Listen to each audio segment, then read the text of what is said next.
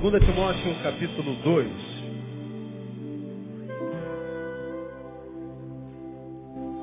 Irmãos, eu quero agradecer aos irmãos que oraram. Nós tivemos desde quinta-feira nos Estados Unidos ministrando ah, na quinta, na sexta, no sábado, no domingo. E agradeço aos irmãos pelas orações que nos sustentaram lá durante todos os dias, pela viagem ah, tão longa e cansativa. Foi bênção e acho que sementes foram semeadas lá. Eu agradeço aos irmãos a, a, as orações. Ah, Para quem está aqui pela primeira vez, nós estamos estudando a segunda epístola de Timóteo desde fevereiro. Estamos caminhando também, portanto, é, fevereiro, fevereiro, março, abril, maio, estamos indo para o quinto mês é, nesse primeiro capítulo e entramos no segundo capítulo na semana passada. Denominamos essa série de estudos de conselhos paulinos, do pastor para quem ainda tem ouvidos. Por que, que eu coloquei um ainda? Porque a Bíblia é clara em afirmar que nos últimos tempos, uma das marcas daquela geração seria a capacidade auditiva espiritual. Nós perderíamos a audição espiritual. Nós veríamos tanta coisa acontecendo ao nosso redor, quem sabe tantos maus testemunhos, coisas mais do lado de fora e, e, e do lado de dentro, que nós perderíamos a capacidade de acreditar e de ouvir. E essa incapacidade de ouvir geraria uma geração materialista, uma geração indiferente, uma geração longe de Deus, porque a fé vem pelo ouvir. A fé entra pela orelha, não entra pela, pelos olhos. A fé não é gerada porque eu vejo alguma coisa. É porque entra porque eu ouço alguma coisa. A fé vem pelo ouvir. E uma geração que perde a capacidade de ouvir é uma geração que não vai viver fé.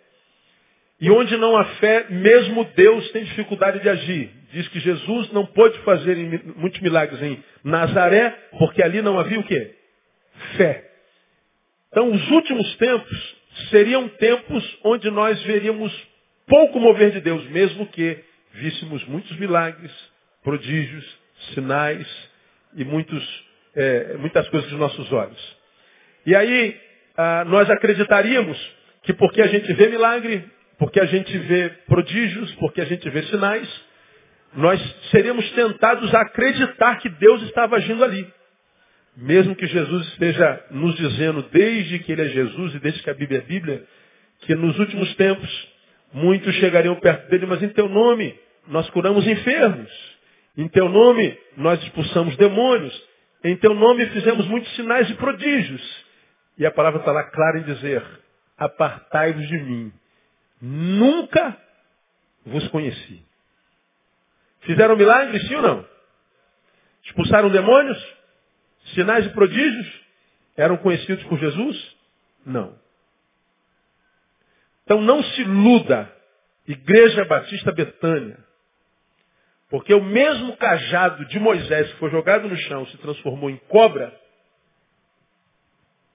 os mágicos de Faraó fizeram o mesmo. A fé não entra pelos olhos, pelo ouvido. E uma das marcas da geração do tempo do fim seria a capacidade de ouvir. Não se ouve mais. Então, para quem ainda tem ouvido os conselhos pastorais, os conselhos de Paulo. O primeiro conselho foi, não se esqueça de tuas origens. Não se renda à ingratidão. Não, não vou repetir tudo, já ficamos muito tempo nisso. Não se entregue, segundo, não se entregue em frutividade espiritual. Um seis, cuidado com a mesmice. Três, Cuidado com os conceitos psíquicos que povoam sua mente. Eles são especialistas em dissimulação. Versículo 7. Não abdique da tua identidade. Versículo 8. Não permita que o status quo deforme em você o conceito que seja evangelho. Isso é o que mais acontece, acontece hoje. Status quo, as circunstâncias deformam em mim o conceito do que seja evangelho. Falamos sobre isso ó, detidamente. Esse foi o quinto tópico. O sexto tópico. Aprenda que um bom relacionamento com Deus não é garantia de perfeitos relacionamentos com os homens. Eu posso estar muito bem com Deus e fracassar com os homens. Meu casamento pode acabar, meu, meu, meu, meu, meu amigo pode me trair, meu filho pode não me obedecer. Ah, ah, isso acontece, aconteceu com Paulo. Sete, nós aprendemos, nesse mundo sem graça, seja você a fonte de graça na vida de alguém. Versículo 16. Esse foi o tópico que mais me abençoou. E no tópico 8, nós estudamos a quarta-feira passada, nós estudamos aprenda a filtrar as influências recebidas de tuas relações, que é o capítulo 2, versículo 1, onde nós lemos, Tu, pois, filho meu, fortifica-te na graça que há em Cristo Jesus. O conselho é, aprenda a filtrar as influências recebidas de tuas relações. Parece que não tem nada a ver uma coisa com a outra. Fortifica-te na graça, filtre as influências das tuas relações. Mas por quê? O capítulo 2 é a continuação do capítulo 1. Um. No final do capítulo 1, um, ele diz que, que todos o abandonaram, no versículo 15 do, versículo, do capítulo 1. No versículo 16, diz que Onesíforo não, Onesíforo o recreou. No 15 ele diz, olha, Timóteo, me abandonaram todos, todo mundo vazou. Apenas Onesíforo está comigo. E ele diz, todos me abandonaram, Onesíforo, Onesíforo não. Quanto a você, Timóteo, fortifica-te na graça. Olha o exemplo de alguns. Abandonaram, apostataram, pararam de ouvir. E Onesíforo, não, esse ficou fiel, me, me, me, me recreou em minhas cadeias. Quanto a você, fortifica-te na graça, Timóteo. Para que você não seja o próximo a ficar pelo caminho.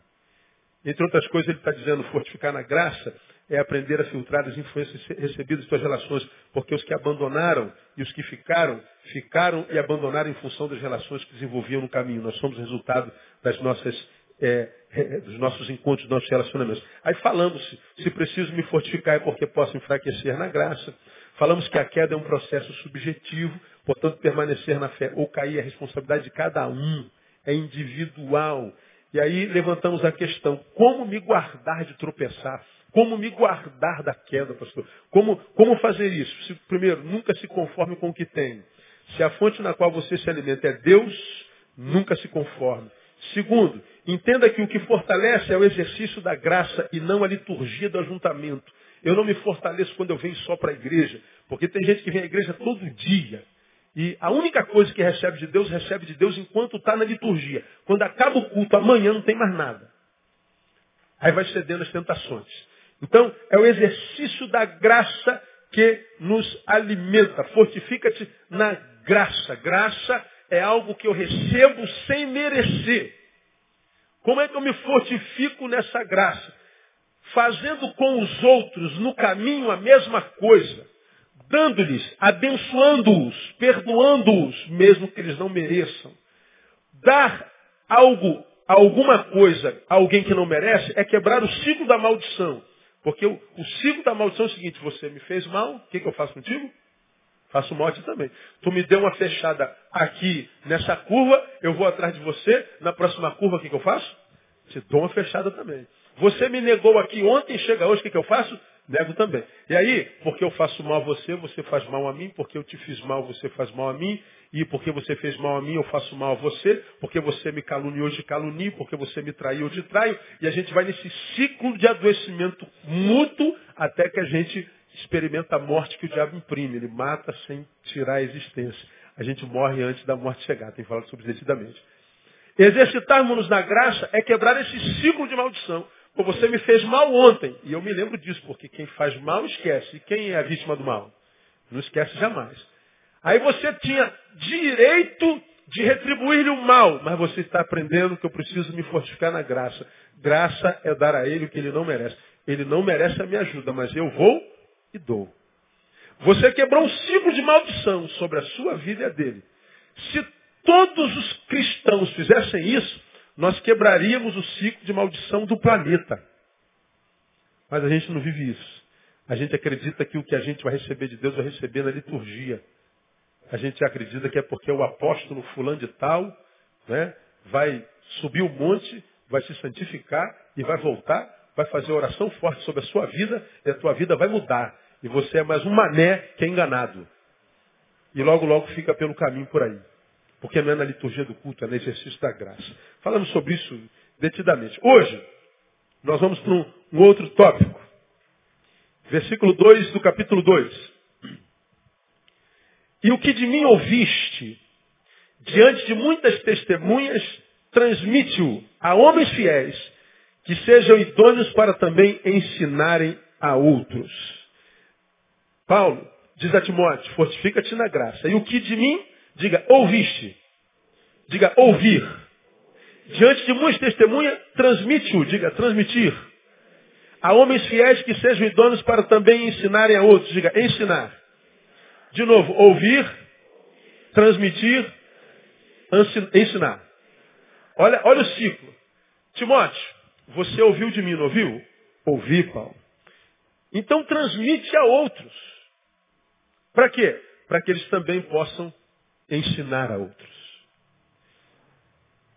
Alguém deu para Paulo, Paulo dá para Timóteo, e diz que Timóteo tem que dar para alguém, para que esse alguém também dê a outro. Veja, não para, é um ciclo. Conselho de Paulo a Timóteo, do pastor, os que têm ouvido. Lute para que você seja sempre um meio e nunca um fim. Após mim, lute para que você seja sempre um meio e nunca um fim. Dá para entender, não? Eu preciso ser um meio e nunca um fim de nada. Irmão, não se permita ser ponto final de nada. Mastiga essa palavra que eu estou te dando aí. Chegou alguma coisa boa até você? Glória a Deus, pastor. Não seja ponto final disso de jeito nenhum. Seja um meio. É o que o Paulo está dizendo. Timóteo, eu fui abençoado por alguém. Eu fui ensinado. A minha vida mudou de perseguidor. Eu passei a ser perseguido. Eu, de, de quem matava, eu, eu, eu, eu fui abençoado pela vida do próprio Cristo que eu perseguia. Ele mudou a minha história. Agora, para que, que ele mudou a minha história? Para que mudado eu pudesse mudar a tua, Timóteo. Agora, para que, que eu estou mudando a tua história, Timóteo? Para que a história termine aqui? Não. Para que você continue a contar a história. Para que você continue a mudar a história de alguém. Agora, quando você mudar a história desse alguém, diga para ele, para que ele também ensine alguém, para que ele mude a história de alguém. Então, Timóteo, não se permita ser o fim de nada. Seja sempre o meio. Porque se você for o meio, Timóteo, você vai estar sempre pronto para receber algo mais. Você vai estar sempre pronto para receber algo novo, bom de novo. Seja sempre um meio. Aí, antes de eu começar, continuar com esse tópico, eu perguntaria a, a, a vocês individualmente. Hoje, você é meio usado por Deus para alcançar a quem? Não precisa me responder, responda para si mesmo. Vamos imaginar que Deus seja a tua fonte. E Deus nos tem abençoado. Quantos têm sido abençoados por Deus? Pastor, eu sou, aben... eu sou abençoado por Deus. Diga assim, obrigado, Jesus. Amém. Muito bem. Deus te abençoou. Quem está sendo abençoado por você nesse exato momento histórico da tua existência? Quem é? Aquele que Deus, passando por você, atingiu? Essa é uma pergunta que nós precisamos responder sempre. Porque se nós não tivermos resposta para essa pergunta, escuta o que eu estou te falando, não é profético. Não estou profetizando nada. Eu só quero te dizer que essa bênção pela qual você agradece a Deus, essa bênção perde a validade e logo, logo sua vida perde sentido. Tudo começa a desconectar é, é como que, como é que, eu, como é que eu vou exemplificar os irmãos?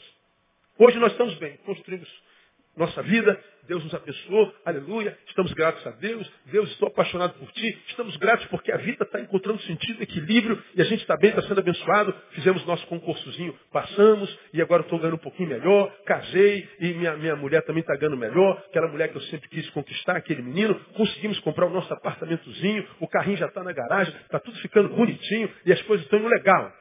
E você está servindo ao Senhor. Mas de repente as coisas começaram a ficar legal, você ficou abençoadinho. Logo, logo, as coisas que Deus te deu, as bênçãos, te ocuparam tanto, ou quem sabe subiram a sua cabeça, que você parou de servir a Deus.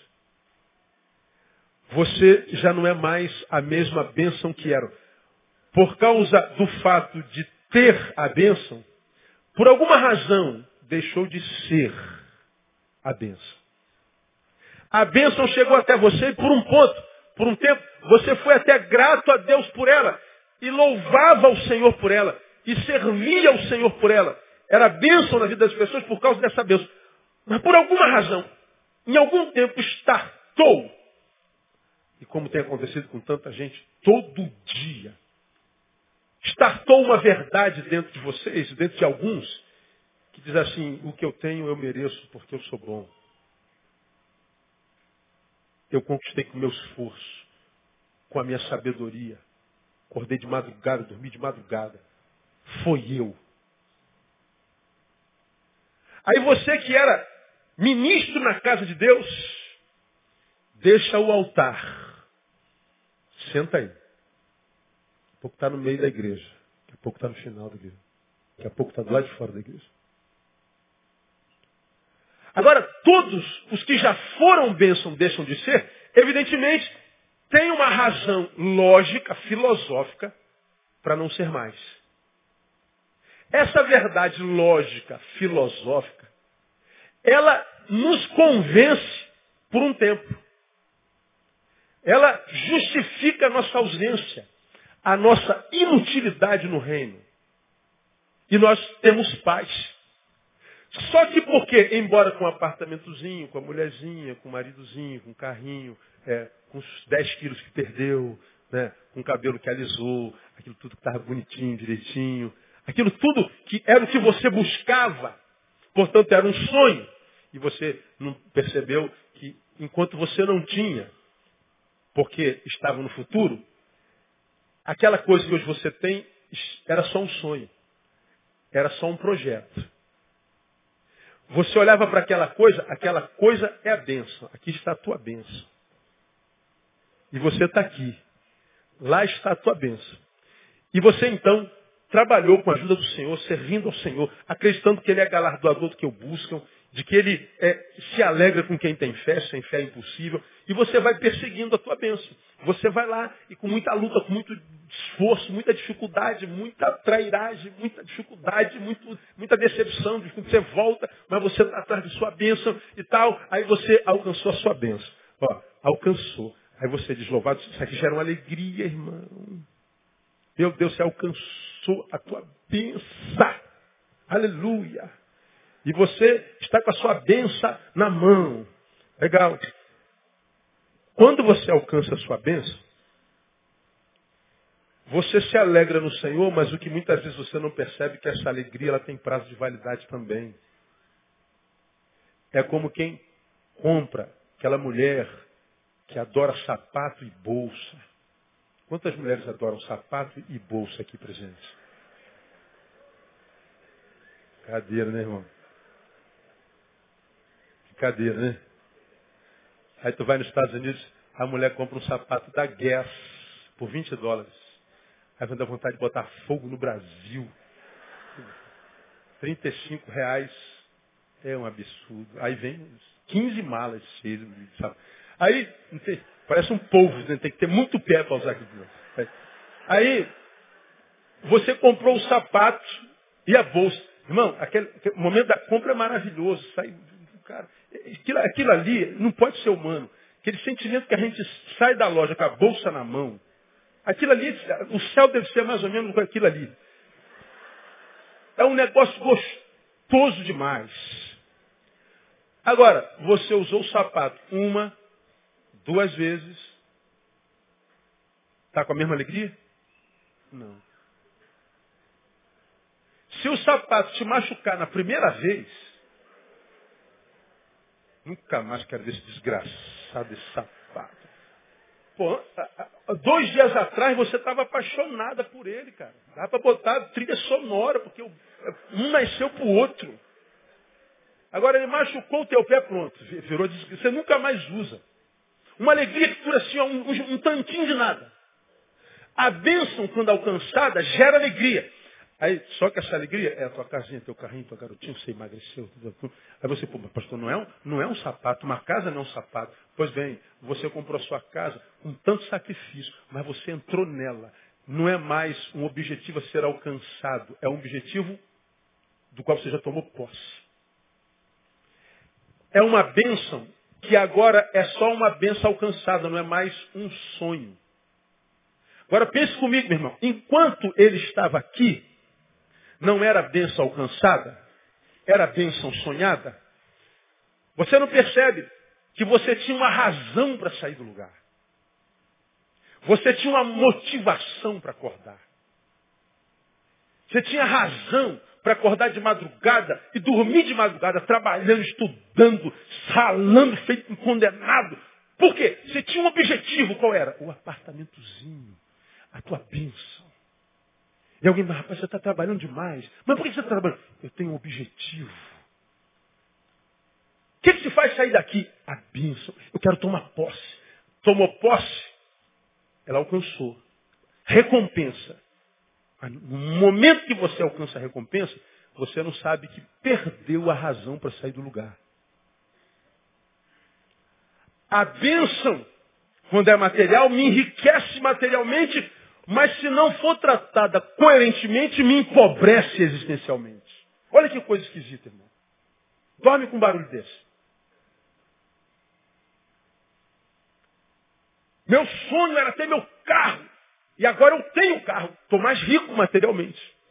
Mas eu posso estar enriquecendo existencialmente. Eu posso, depois do carro, me acomodar e virar um preguiçoso. Não tenho mais razão para me esforçar tanto. Não tenho mais razão para acordar de manhã cedo. Não tenho mais razão para dobrar. Eu não tenho mais. A, a bênção me motivava. Era o que me fazia sair do lugar. Aí eu acredito que abençoado é quem tomou posse disso aqui. Não, irmão. A bênção não me torna, eu não me torno abençoado quando a bênção chega, mas quando eu estou simplesmente capacitado, motivado para ir atrás dela. Aí o que, que acontece? Muitos de nós já tivemos no altar prazer de servir a Deus, adorar. Deus deu talento, dom, criatividade. Deus deu projeto, engravidou você com um monte de projetos, com a capacidade que deu a poucos seres humanos na terra. Mas por alguma razão, e talvez pelo seu trabalho, pelo seu esforço, você alcançou a sua bênção. Depois que você alcançou a sua bênção, você que tinha dez talentos só passou a desenvolver nove. Depois oito. Sete. Seis. Cinco, quatro, três, dois, um. Hoje não desenvolve nada. Mas você está de posse da sua bênção. O que, que acontece? Você não percebe que a motivação é que de fato era a bênção. O desenvolvimento do talento, do dom, do projeto. O privilégio de ser quem você era no coração de Deus. O privilégio de ser um discípulo, um ministro, um adorador, um parceiro de Deus. Deus não precisa de você, nem Deus precisa de mim para nada. Mas Ele nos dá a graça de poder ajudá-lo e sermos cooperadores no, no, no reino dele. Operamos com. Se eu não fizer, ele pode usar alguém, qualquer outra pessoa que faz muito melhor do que eu. Mas ele diz, não, eu fui com a tua cara, cara. E estou te dando esse privilégio. Servir a Deus é um privilégio. Amém ou não, amados? É um privilégio. E você já fez isso com muita alegria. Queimava tempo, queimava juventude. Mas agora, você prosperou. Você foi abençoado. E a bênção tirou de você a motivação. Claro que quando você se compara, quando eu digo sempre, com aquele que você foi há cinco anos atrás, três anos atrás, você se vê espiritualmente decadente, em processo de decadência, em processo de, de, de, de, inversão de valores. Você está muito pior do que estava no passado. Mas aqui, em processo de decadência, nós somos seres caídos, portanto orgulhosos, nós vamos ter que criar autodefesa para justificar a nossa decadência. E vamos dar novos nomes para essa decadência. Não, pastor, eu estou ocupado demais. Não, pastor, não concordo com isso, não concordo com aquilo. Não, estou é, fazendo minha pós-graduação, meu mestrado, minha faculdade. Não, pastor, eu estou passando por uns problemas aí. Bom, se isso fosse realidade, tem gente que está fazendo não mestrado, mas pós-doutorado está em comunhão. Todo mundo está passando por problema. Quem tem problema na vida aqui? Deixa eu ver. Aí. Reunião de problemáticos. É uma reunião de problemáticos ou não? É. Todos nós temos problema. E a respeito disso, os problemáticos estão em comunhão. Estão fazendo a igreja andar. Estão sendo usados. Por... Ah, eu não concordo. Quem concorda com tudo? Eu, quando vou pagar o meu imposto, eu, eu tenho vontade de matar a Dilma. mas eu tenho que pagar. Não tem jeito. Não concordo. É um roubo. É, é, é, é meu Deus do céu. Eu tenho que fazer. Missão existe para ser cumprida. E a gente cumpre a missão. Porque se eu for esperar concordar com tudo na vida para poder viver a minha vida, eu não vou viver a minha vida nunca. Então não há desculpa, irmão. O que aconteceu com muitos de nós, e tem acontecido com muitos de vocês, é que Deus lhes deu. Você deu por algum tempo e parou de dar. Porque parou de dar, Deus não precisa continuar dando a você, porque você se tornou o fim da bênção. Aí o que, que acontece? Você continua com a bênção na mão. Mas essa bênção não gera mais alegria. Por quê? Porque essa bênção não é para você. Esse ser que você é hoje. Essa bênção era para aquele ser que você era. Quando você era aquilo que você é hoje no coração de Deus. Agora a bênção nos deforma. A bênção nos inutiliza. A bênção nos transforma num fim. A nossa má relação com a bênção ou com os problemas faz de mim o fim da bênção, o ponto final da ação de Deus na vida de alguém. Ora, se Deus me dá a mim, eu não dou a ninguém, para que Deus me daria? Parábola dos talentos. Ele deu cinco para um, dois para outro e um para outro. E foi embora. Quando voltou, quem tinha cinco fez o quê? Dobrou. Quem tinha dois fez o quê? Dobrou. Quem tinha um? Enterrou. O que, que Deus fez com esse um? Tomou dele e deu para quem tinha dez agora. Servo mal infiel. Porque foste infiel no pouco, sobre o pouco permanecerás. Até o que tem você perderá. Agora, aquele que já tinha multiplicado cinco em dez, ainda ganhou mais um. Por que, que Deus deu para ele? Porque o que Deus já tinha dado, ele já tinha multiplicado. Aí você fala assim, Deus é mal. Não, não, não, não. Viver, como eu preguei aqui alguns minutos atrás, é uma bênção, mas traz consigo o peso da missão. E cumprir a missão que nos foi dada, disso depende a qualidade de vida que a gente vai viver. Muitos querem viver a vida e querem que ela seja gostosa, mas abrem mão da missão. Acha que viver é uma coisa inconsequente. Não, você não nasceu à toa, você nasceu com uma missão, irmão. Você nasceu com um script, um papel a ser cumprido no, no universo. Cumprir essa missão é que vai dar sentido à minha vida ou não. Quando Deus me dá, me dá para compartilhar. Nesse tempo de escassez, quem tem, tem para compartilhar. E quem não compartilha fica sem. Aí nós estamos falando de quê? De bênção material. Ah, pastor, tem ímpio que está prosperando a benção. Estou vendo ímpio ficando rico. O que, que você chama de riqueza? Real? O que, que você chama de riqueza? Casa? Casa própria? Carro? Dinheiro? Mulheres? É, é esse o teu sonho? É tudo que você quer na sua vida? É coisa material? É, pastor. Então tu não precisa de Deus mesmo. É só estudar bem, trabalhar muito, ou então se transformar num ladrão, num corrupto. Você consegue tudo isso. Agora, se você quer isso com a bênção de Deus, aí é outra história. É outra história. Porque o que dá sentido à vida é a bênção de Deus. Agora, nós olhamos os ímpios e os vemos nos, nas baladas da vida. Todo mundo sorrindo, bonito, todo mundo malhado. Você diz aquilo que é vida. Vai lá depois do baile. Encontra com ele de manhã. Entra na intimidade do ser, não, não vive só na aparência, não, na campanha eleitoral, não. Como aquela, aquela piada, aquele político que morreu, foi para o céu. Chegou no céu, aí ele, ele vê tudo branquinho, São Pedro está na porta, ó, o que, que você quer aqui? Eu quero. Ah, você vai ter oportunidade de conhecer o céu. Aí ele entra no céu, aí está todo mundo de branquinho, os anjinhos voando, cantando aleluia de Handel. Aquela coisa assim, meia, meia down, né? Aí ele falou assim, agora você vai conhecer o inferno. Quando chega no inferno, quando ele abre a porta do inferno, aí tem mulher, tem mulher de biquíni aqui, pelada ali, aquela mulher, aquele espernão grosso, e um pagode ali e tal, e deixa a vida me levar, a vida leva eu. Churrascão ali, cerveja, e eu, eu ri, caraca, isso aqui que é o inferno, aqui que é o inferno. Parece lá o, o caramulhão, diz aqui que é o inferno. Meu Deus do céu, é pagode, cerveja, mulher pelada, futebol, Flamengo e, e, e, e Fluminense, Vasco não está lá não. É, Flamengo e Fluminense, tá. Aí, aí ele, fala assim, ele sobe, o político sobe. O político volta para o céu e fala assim, São Pedro, eu não quero ficar no céu, não. Aí seu Pedro, rapaz, pensa bem, cara. Não, não, não, eu quero ir para o inferno. Não, rapaz, pensa. Não, eu vou para o inferno. Tá decidido, tô. Quando desceu para o inferno, abriu a porta. Aí tinha um de sendo espetado no fogo ali, outro sendo queimado ali, outro recebendo chicotada, fogo para todo lado, todo mundo gritando, rangendo dente. E ele, quando chega, pô, mas meu Deus, isso aqui, isso aqui que eu fiz aqui? Vou inferno. Pô, mas eu vim aqui agora há pouco, olha, ontem eu vim aqui, isso aqui estava festa, pagode, tudo. Aí o diabo falou assim, é, ontem a gente estava em campanha eleitoral. É. Agora é a realidade. Perdeu. A campanha eleitoral é diferente da realidade, não é verdade?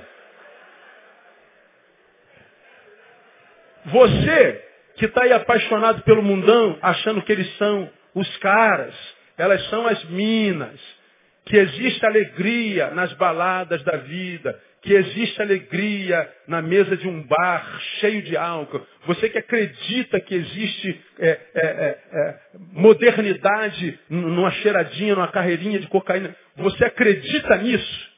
Então vai lá e tenta. E depois que você experimentar aquilo, diga como você se torna por dentro. Vai lá e veja. Há muitos de nós abdicando da relação com Deus porque acha que a alegria está nas coisas. Que prosperidade é ter muito. Que viver a vida intensamente, como eu falei, na gotinha de sabedoria. É experimentar todas as coisas. Eu sei de tudo um pouquinho, mas não sabe de nada profundamente. Nada. E a gente vê tanta gente, como tantos que abandonaram a Paulo. Todos o abandonaram. Por quê? Por causa de relacionamentos. Porque não se preocuparam em se, se, se especializar em relacionamento. E aí vem a palavra e diz assim, olha, lute para que você seja sempre um meio e nunca um fim. A alegria que Deus dá não é só para você. As experiências que você tem com a vida, mesmo que seja de dor, pelas quais você passou e depois dela cresceu, não é só para você. Você tem que compartilhar. Nesse tempo de escassez, quem tem, tem que compartilhar. Mais do que ter bênção, porque ter bênção, quem quer é o ímpio. Quem quer ter é o materialista. Nós não, nós deveríamos querer ser. Por que querer ser? Porque quem é, terá. Eu não tenho como ser uma bênção sem ter bênção. Agora eu posso ter bênção sem ser uma bênção. O que, que adianta ter a minha casinha e não ter um lar para botar dentro? Perdi minha esposa, perdi meu marido, perdi os sonhos, Aquela mulher, aquele homem por quem eu fui apaixonado. Briguei com o pai dela, com a mãe dela. A gente não tinha onde cair morto. A gente queria casar. Lutamos e trabalhamos feito doido para a gente casar. Uma dificuldade, porque casar hoje, você sabe, é um milagre. Quem é que casa fácil, gente? Aí tu tá aí, tu ganha 600 reais por mês. Teu namorado ganha 750. Aí 700 mais 600, quanto é que dá? 1.300, 1.350. Aí tu vai ver o preço da geladeira. Quanto é o preço da geladeira? mil e, dois mil reais. Aí você fala assim, tem que comprar uma geladeira, um fogão, uma cama. Eu não vou casar nunca, né? Não dá. Mas casou, não casou? Milagre. Milagre. Soma tudo que você tem em casa e compara com o teu salário. Vê se tem cabimento. Não tem. É milagre. A gente, aí, agora, tu casou por esse milagre? Aí depois é, prosperou, né? Aí o marido já não serve, a mulher já não serve. A casa já por que, que nada mais serve? Porque deixou a coisa principal. Tem um cara que, que massifica uma frase que diz assim, a coisa principal é fazer da coisa principal a coisa principal. Aí o cara fala assim, não aguento mais ouvir essa frase. Agora, a coisa principal já está no lugar da coisa principal, o seu Zé Ruela? Não está. Ah, fala demais disso, mas você não pratica nunca. Aí não sabe por que, que a vida está como está. Oh, Deus, oh, minha vida é difícil.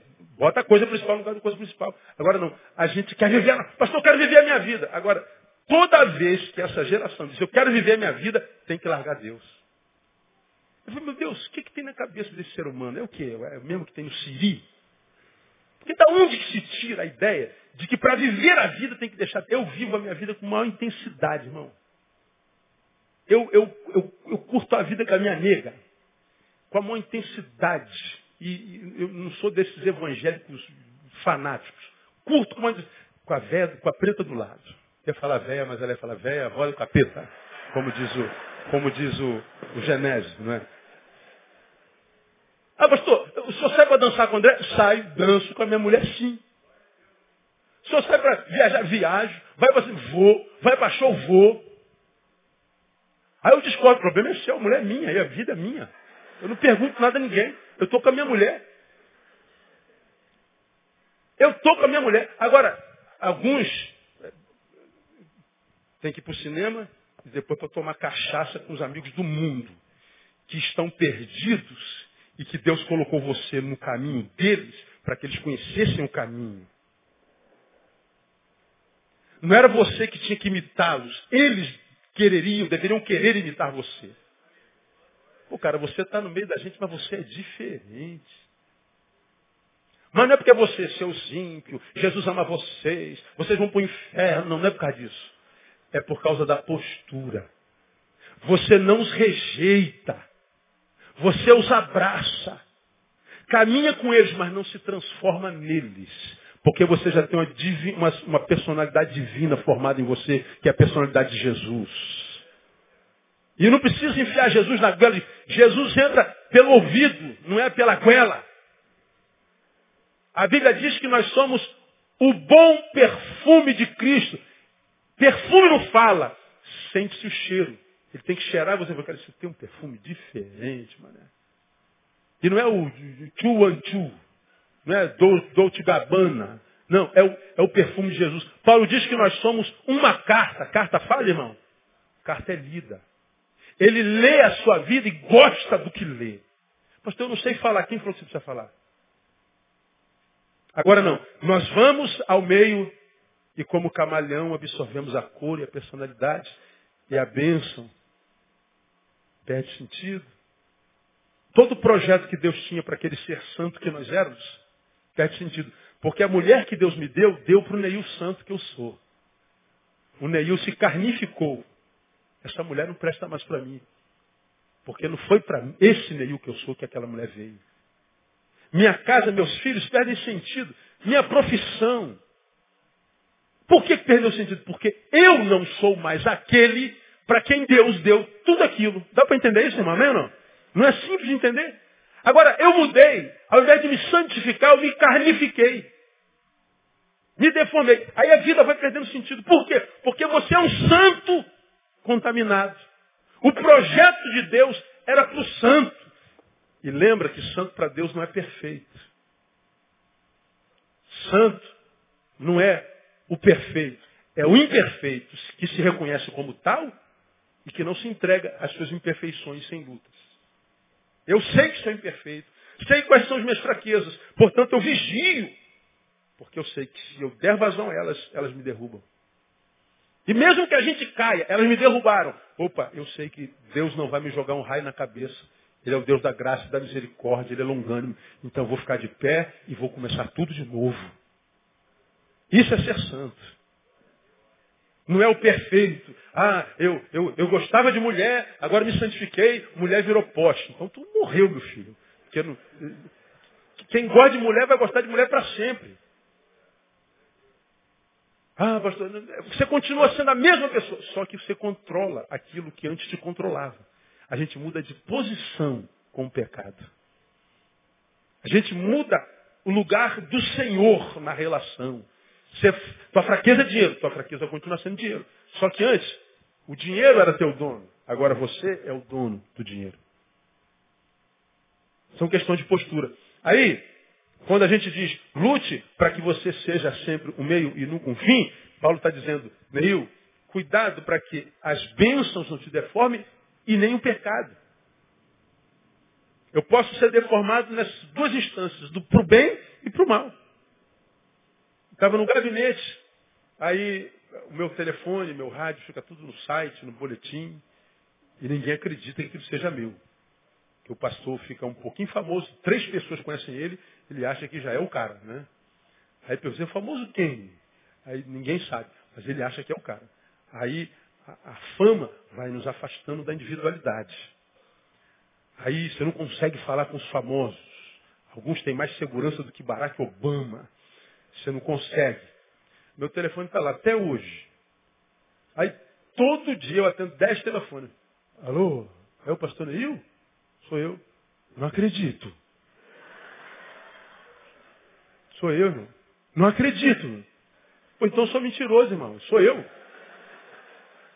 Eu estou falando com o senhor. Tô... É, Para vocês não é tanto que vocês estão aqui perto de mim. Quando a gente está em casa todo dia, não sabe o que é isso. Agora, quando o cara só ouve pelo site, está no outro país, está lá entre aqueles milhões que clicam na mensagem, são transformados, testemunhos todo, todo dia aos, aos borbotões. Aí o cara está falando com aquele cara de, que ele só conhece a voz, que mudou a vida dele. Então ele cria figura mítica, né?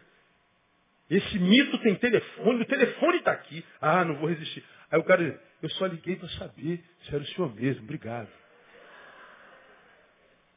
Isso é, isso é 20 vezes por dia. 20 vezes. Criou uma figura mítica. E aí ele. Não é possível. Por quê? Porque quem Deus abençoa muito se torna inacessível. A, a mensagem é essa. A quem Deus abençoa muito, ah, ele, ele se transforma numa casta superior. Ele agora não é mais é, Dalet, ele é Brahmani. Ele agora não se mistura. Não é o que acontece? Deus está dizendo assim, meu filho, eu te abençoo, não é para te transformar melhor do que os outros, não. Eu te abençoo e te melhoro para que melhorado você ajude a melhorar outros. Porque se você se diz melhorado e não melhora a vida de ninguém, não tem por que estar tá melhorado. Volta para onde você esteve. Aí a gente vê tanta gente que literalmente tem a maldição da descontinuidade. Ele não tem a bênção da longevidade, da permanência. A obra de Deus ele descontinua, cessa. Mas como, pastor? Ele permitiu. Paulo, quando diz o que de mim ouviste diante de muitas testemunhas, transmite-o a homens fiéis, que sejam idôneos para também ensinarem a outros. Então, Timóteo, não seja ponto final de porcaria nenhuma, cara. Seja vírgula. Seja o canal. Deixa a história você continuar sendo escrita por você. Fica ligado. Se recebeu de Deus, dá um jeitinho. É, é, é, essa é a marca distintiva do Evangelho de Jesus. Qual é a marca distintiva do Evangelho de Jesus? É que nós sejamos caminho e não o porto. Jesus, quando escreveu, disse assim: Eu sou o. A verdade é. Agora, primeira palavra, eu sou o caminho, não é um lugar onde a gente se chega. É por onde a gente vai. Caminho é o lugar onde se vive. Então, quando Jesus diz, eu sou o caminho, ele está dizendo, não é a mim que você tem que chegar. Teu, teu destino não sou eu. Eu sou o caminho que vai te levar. Para onde? Ao próximo. Quando fizer qualquer um desses meus pequeninos, aí sim você está fazendo para mim. Então, como é que eu vou fazer isso? O caminho sou eu. Jesus não é o porto. Porto é onde o navio chega, para, acabou, desce, todo mundo vaza. Agora o que está acontecendo com nós? A gente chega em Jesus e para. Agora Jesus mudou minha vida, aleluia. Eu matava, eu roubava, eu me prostituía. Eu Irmãos, eu, eu comia coração de criança, estuprava. Eu arrancava a cabeça, esquartejava. E o diabo me usou muito. E, pastor, eu, eu comia, comia é, rim de, de, de, de, homens pretos. E, e não sei, aí o cara conta a desgraça que ele foi na mão do diabo. Ele, ele matava, roubava, prostituía, arrebentava. Mas, aleluia, Jesus me salvou. A igreja vinha eu, como sou quase um herege, fico sentado. Vamos ver agora o que, que você vai fazer com Jesus. Porque quando você estava com o diabo, eu vi como o diabo te usou. Agora que você está no caminho de Jesus, o que, que você faz? Conta. Aí acaba o testemunho. Jesus me libertou. Mas peraí, peraí, irmão. Você falou duas horas do que você fazia com o diabo no corpo, e agora com Jesus no corpo fazer. Agora eu dou testemunho. Ah, vai te catar, irmão. E o pior, a igreja acha que é uma benção. Uma benção.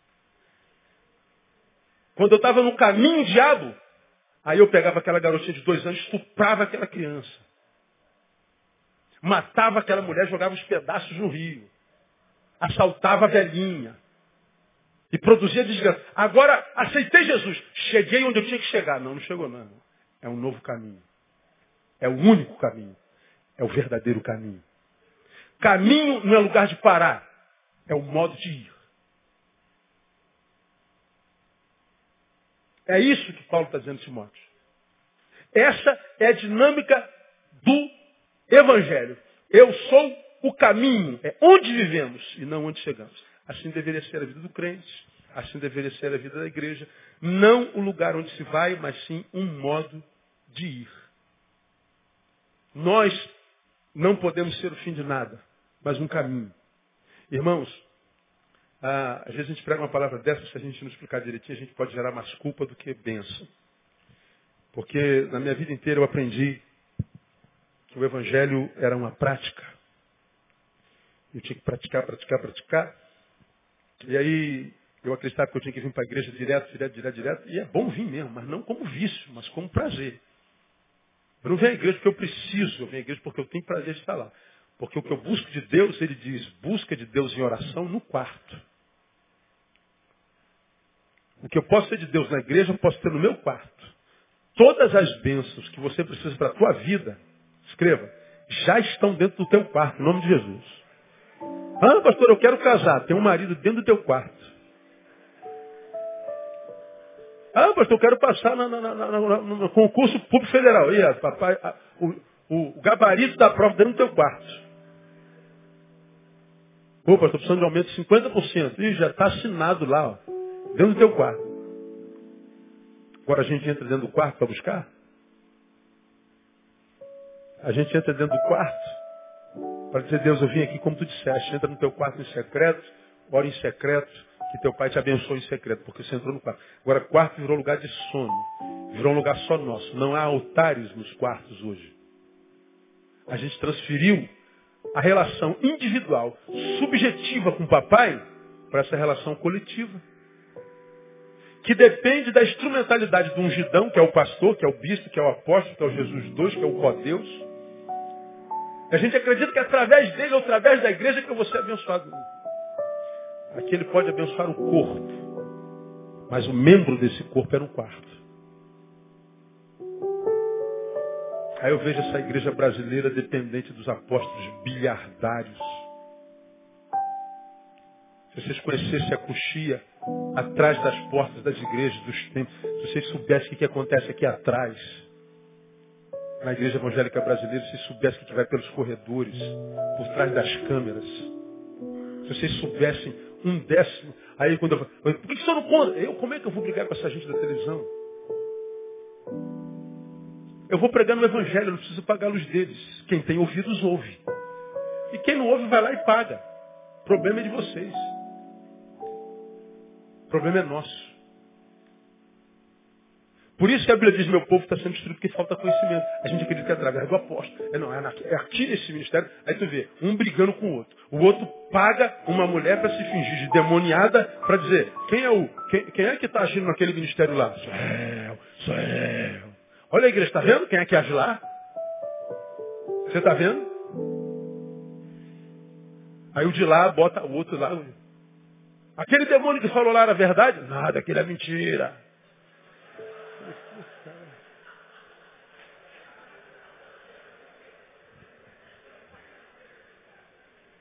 a gente age conforme aquilo que o diabo diz. Ridículo. E tudo por causa de quê? Dinheiro. De consumidores, que são vocês. Consumidores. O que, é que vocês querem milagres? Então vamos botar milagre. Panis et circenses. Pão e circo para o povo. Deus está agindo. Aprendeu o quê? O que, que seu ouvido ouviu de palavra? Não, não tem palavra, mas meus olhos estão vendo. Bem-aventurados os que não viram e creram. Quem tem a verdadeira fé está pronto para ver o milagre, mas não precisa de milagre para alimentar a sua fé. Agora, para de acontecer milagre lá. Você vai ver como é que acaba.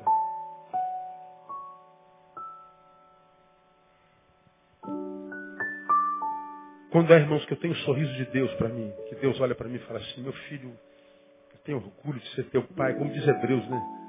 Diz que Deus não se envergonhava deles, de ser chamado seu Deus. Deus não se envergonhava deles. Hebreus capítulo 11.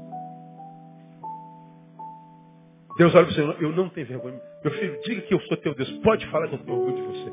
Cara, um filho que dá orgulho a Deus, você vai fazer o quê, irmão?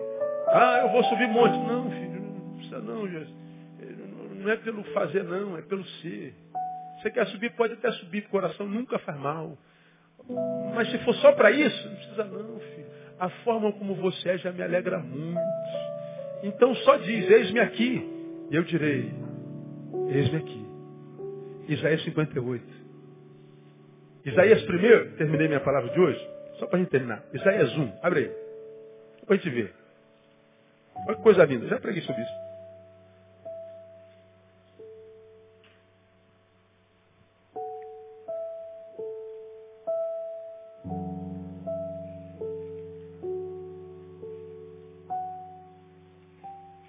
Perdão, Isaías 6.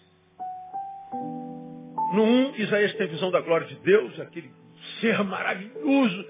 Quando ele entra na presença de Deus, fica impactado.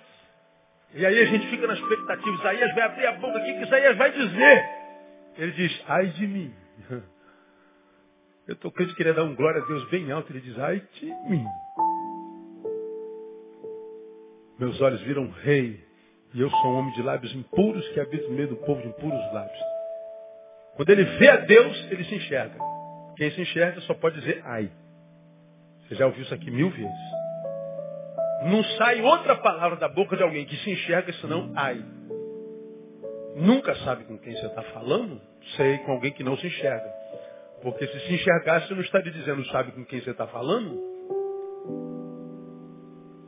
Aí no capítulo 6, Isaías é escolhido e consagrado para profeta. Ele tem outra visão e a visão só foi lhe dada no ano em que morreu o rei Uzias, o rei que governou 40 anos. Isaías cresceu vendo aquele homem governando Israel. Era o ídolo dele. No ano em que morre o líder, o ídolo dele, aí ele pode ver o Senhor. Às vezes a gente não vê o Senhor porque a gente tem alguns ídolos entre nós e Deus. E aí o ídolo não dá, fica na frente da gente. A gente não consegue ver Deus. Aí às vezes o ídolo morre e a gente consegue ver Deus. E quando ele consegue ver Deus e Deus o toca, ele diz lá no versículo 8, depois disso, ouvi a voz do Senhor que dizia, a quem enviarei e quem irá por nós? Então disse eu, leia comigo o que ele disse? Eis-me aqui, envia-me a mim. Eis-me aqui. Quem enviarei? Eis-me aqui. Aí você vai lá no último capítulo, no 58, no último, quase último, né? O 6 é quase o primeiro, o 58 é quase o último. Lá na frente Isaías diz, eis-me aqui. Lá no 58.